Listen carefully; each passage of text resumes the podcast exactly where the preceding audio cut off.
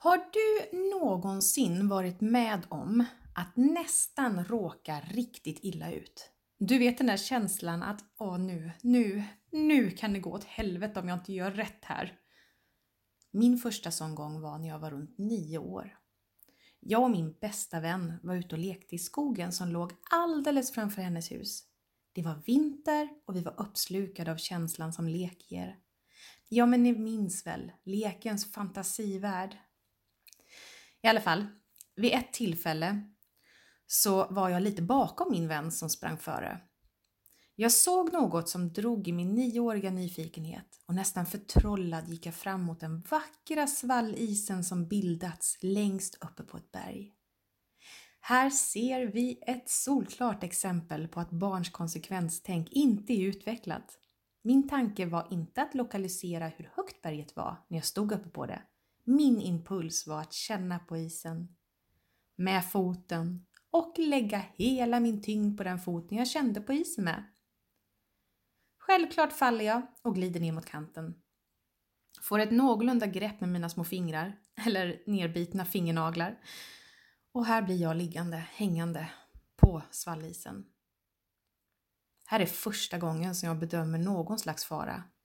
Genom att titta ner mot bergets slut så konstaterar jag att om jag skulle ramla ner så skulle flertalet ben i min lilla kropp brytas. Och dramatisk som jag alltid har varit så konstaterar jag att jag nog även skulle slå ihjäl mig. Tappar jag greppet, här, nu, gör jag minsta fel så kommer det garanterat gå åt helvete på något sätt. Insikten fick mig skärpt och såklart livrädd. Min vän kom tack och lov tillbaka. Lite smartare än mig så tar hon tag i en stor grangren och hänger ner och tar tag i min hand. Tack för henne. Mitt liv var räddat. Dessa situationer ska man akta sig för att hamna i och de ska helst inte hända så många gånger i livet. Den mest dolda sån situation som jag har mött i mitt yrke nu är dock något som händer mer ofta än vi tror. Långvarig stress. Det föder psykisk ohälsa, brist på hälsosam näring och brist på motion. Ja, här kommer den tråkiga delen i det här talet, men vi behöver få med det för att backa upp våra förändringsprocesser som startar sen, när du har hört klart. Samhället idag är uppbyggt på att åstadkomma så mycket som möjligt, men att aldrig misslyckas. Nu var inte jag världsbäst i matematik i skolan, men till och med jag kan se att den ekvationen aldrig någonsin kommer gå ihop. Långvarig stress skapas inte av att nästan ramla ner från ett berg då och då. Nej, den skapas av att aldrig få ladda ur eller vara i avslappnat läge. Men med det sagt, vi har extremt bra verktyg att starta med. Vår röst, vår andning, vår kropp och vårt kylskåp. Man kan tänka sig att hälsocykeln är mental hälsa, träningshälsa, sociala relationer och kostintag. Gör en cirkel av de här och ha fyra punkter.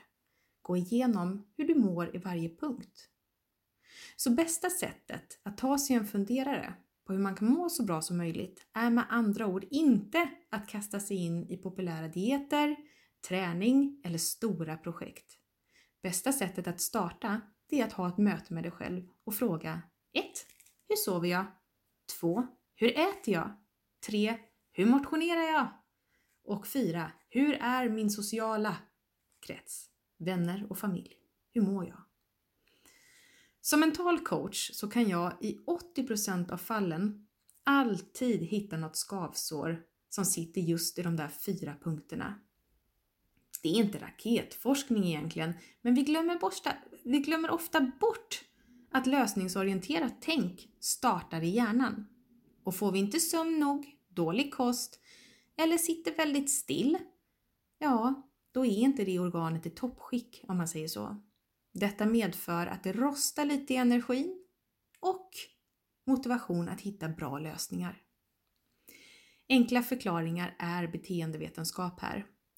Och har du det till exempel jäkligt sopigt i din relation så är ju inte första automatiska tanken att sova, äta och motionera bra för att lösa situationen. Här krävs motivation för att göra det bästa av denna situationen. Mental träning är guld i detta recept. Att göra annorlunda för att få annorlunda utgångar. Vi planterar nya beteenden själva, glöm aldrig det. Bemästrar man det så kommer man hitta lösningar på allt och alla kan lära sig. Jag minns min mammas ord för två år sedan. Vi hade ägnat en höst åt undersökningar, diskutera behandlingar och att få hennes elakartade cancer i lunga och hjärna under kontroll. Och helst bota den. Vi var laddade. Till sist kom man fram till att de inte ens kunde sätta in cellgifter för cancern var för stark. Den var obotbar, kunde inte ens stoppas eller bromsas. Det var lätt att hålla sig för gapskratt här. Jag blev kallad till avdelningen där mamma låg en av alla gånger hon blev riktigt dålig. Ja, cancer jobbar på hemska sätt. Jag var med på allt. Hon var med om allt och jag var med på allt. Jag hängde in i röntgenmaskiner för att hålla hennes hand då hon hade klaustrofobi. Vi åkte till många olika sjukhus med många olika tester. Jag hjälpte till med dusch, toa, prat, kramas och existentiella samtal som kom att förändra mig för alltid. Detta bär jag med mig som en superkraft. Att få ha haft alla de här samtalen gör att jag ser på saker på ett helt annorlunda sätt. Tack! Just den här gången så fick jag inte gå in till henne. Läkaren ville prata med mig först. Vi vet alla vad det betyder va? Det lilla väntrummet krympte i takt med att minuterna som gick innan läkaren kom till mig. 45 minuters väntan kändes som en vecka. Aldrig väntat så i hela mitt liv faktiskt. Du vet, man brukar ju ta upp mobilen och slösurfa i de här väntrummen. Det gick inte. Jag satt och stirrade på den vita sjukhusklockan vars tickande hypnotiserade mig. Inte en tanke.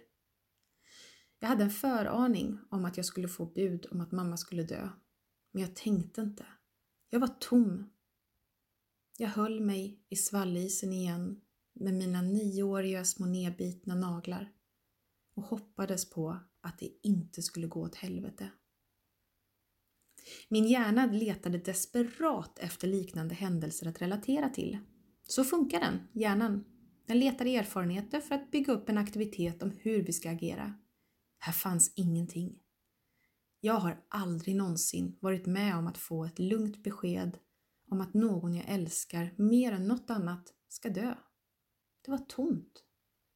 Jag var tom. Nu skulle en sån här erfarenhet skapas. Det var nu jag skulle skapa verktyg. Så kom läkaren, satte sig bredvid mig i soffan, la sina händer i sitt knä och hela hon lyste av dåliga besked. Jag tittade bara. Jag väntade på knockouten som skulle träffa mig hårt snart. Vi har hittat en spridning i hjärnan. Minst sju metastaser, tumörer, men vi tror att det är fler. Man ser dem inte. Man ser inte alla eftersom att man ser inte de som är under en och en halv centimeter. Hon fortsatte prata. Jag plockade upp de ord jag behövde och satt som i trans resten. Jag önskar att jag hade haft någon trygg människa där bakom mig, som klappade mina axlar, som var med mig. Men jag hade inte det den gången. Jag fick vara min egen trygga person då och jag valde att bara titta. Jag byggde upp min rustning i detta skede, för nu gällde bara en enda sak. Mamma skulle få ett bra liv, hur kort det än skulle vara. Så gick vi in till henne tillsammans. Hon hade fått kortisonbehandling som gjort att svullnaden hade lagt sig i hjärnan, så hon var solklar och sig själv. Det gick att prata med henne. För första gången på en vecka så kunde jag prata med mamma igen. Läkaren berättade i lugn och ro vad som hände och jag satt beredd på allt. Vilken reaktion som helst som skulle komma. Chock, tårar, tysthet, förnekelse, ilska. Hur skulle hon reagera? Jag menar, hon har ju aldrig någonsin fått ett besked om att hon skulle dö innan. Vad som helst kunde hända.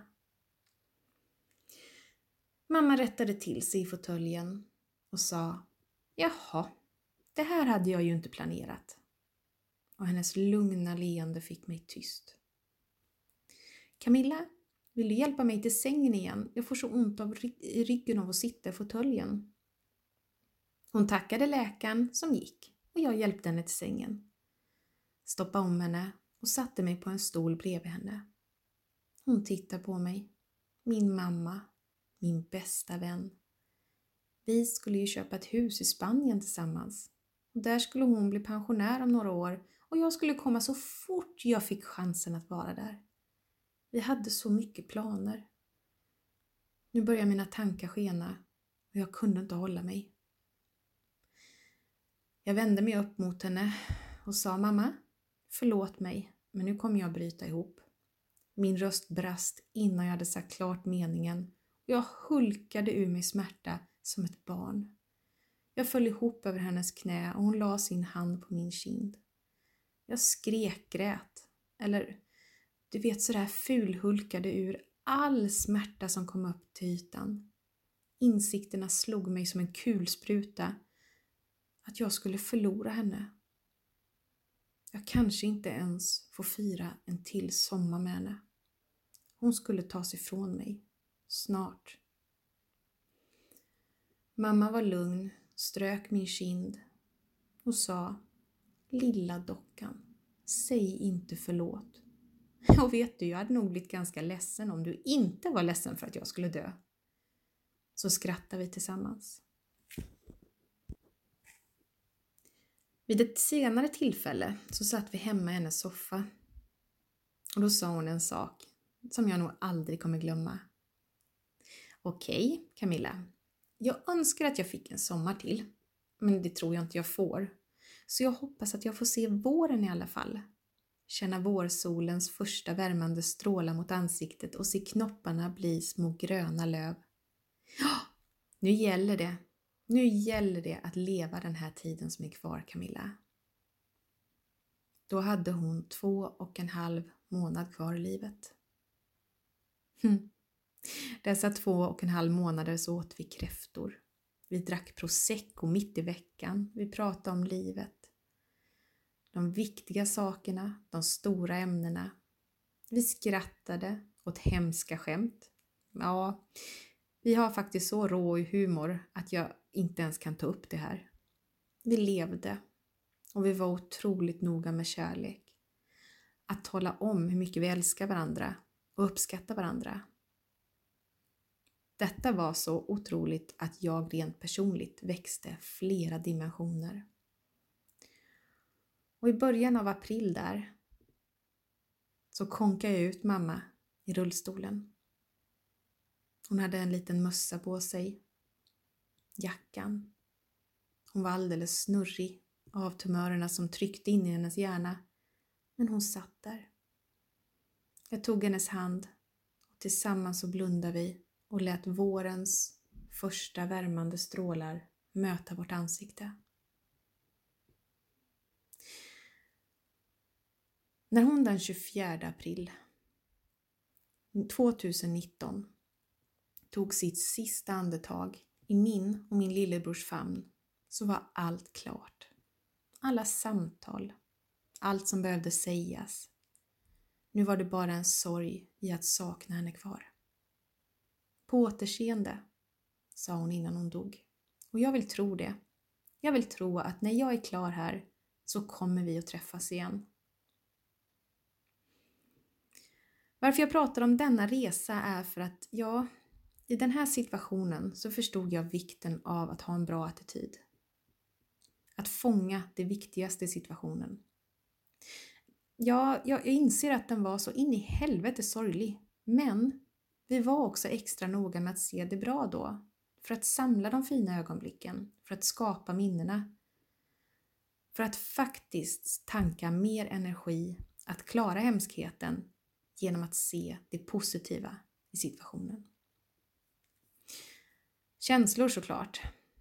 Här kommer ju verkligen verktyg in. Så låt oss säga att jag jobbar med en klient som har gått med en långvarig stress och vill tillbaka till livet.